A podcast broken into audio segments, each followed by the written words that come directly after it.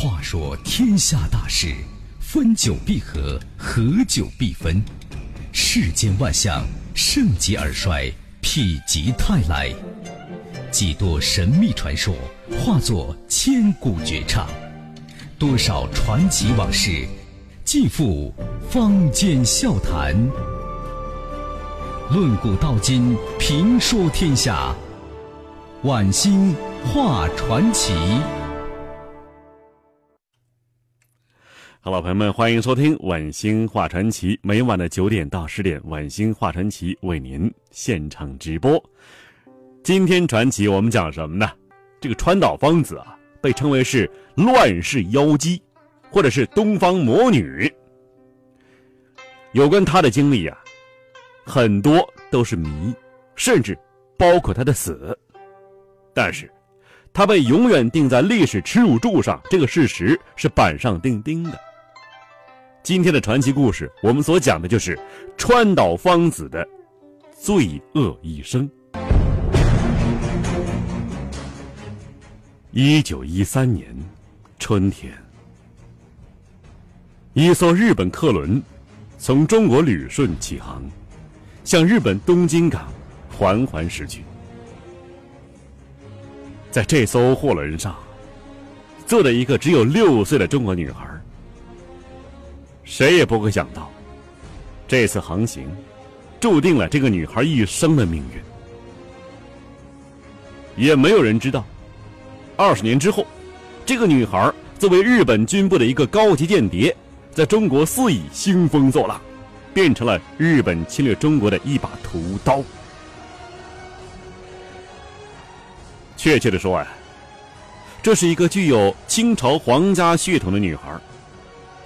十几年之后，这个女孩和暗杀张作霖、上海一二八事变、筹划成立伪满洲国等等重大历史事件紧紧的联系在一起。翻开历史档案，不单是暗杀张作霖，从军阀混战的民国初期，一直到日本战败投降，都可以看到川岛芳子这个名字，在这段历史中神秘的或隐或现。他时而是兴风作浪，时而是销声匿迹，但是，却始终贯穿着。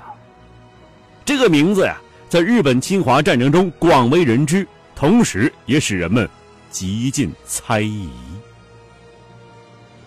他是什么来历呀？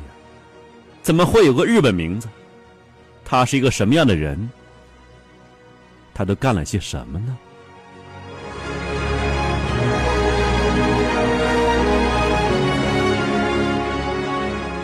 川岛芳子极其有姿色，但是在她的漂亮背后，却隐藏的是鲜为人知的丑恶。时光在她身上洒下了种种迷幻的色彩，甚至直至今天仍旧蒙着一层神秘的面纱。在她存在的这个世界上啊，揣测、愤怒、鄙夷，一刻没有离开过。而在她的离开这个世界之后的很多年。猜测、回忆、各种分析、调查，也一直缠在他的身后。如果仅仅是徒有美色的话，时光早已洗净了他的妖艳，不会有更多人知道。而在这张美丽面孔之下，隐藏着一颗丑陋的卖国之心，一颗残暴的、放浪形骸的、贪婪狡诈的扭曲心灵。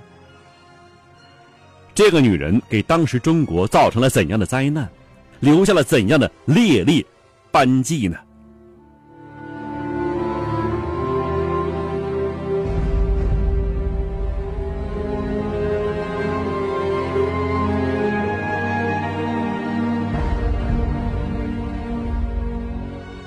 要了解这些呀，我们先来看一下上世纪初中国是个什么样子。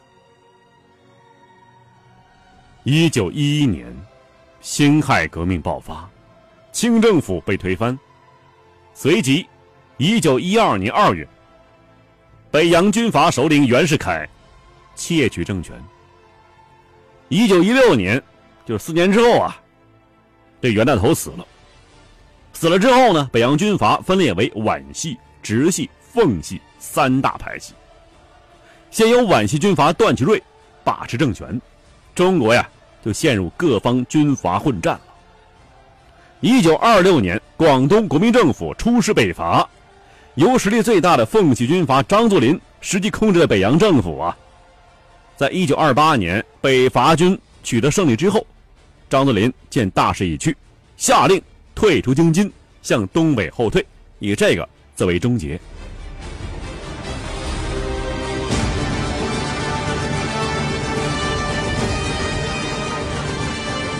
这个张作霖呐，一八七五年生人，字雨亭，汉族人，辽宁海城县小洼村人，祖籍是哪儿啊？是河北省的大城县。幼年丧父，因家贫而浪迹社会。曾经担任当地的这个团练长，而后逐渐发展自己的队伍。袁世凯出任大总统以后啊，张作霖被任命为第二十七师中将师长。袁世凯死后，张作霖作为这个奉天的督军，还有省长，来行东三省的巡阅使。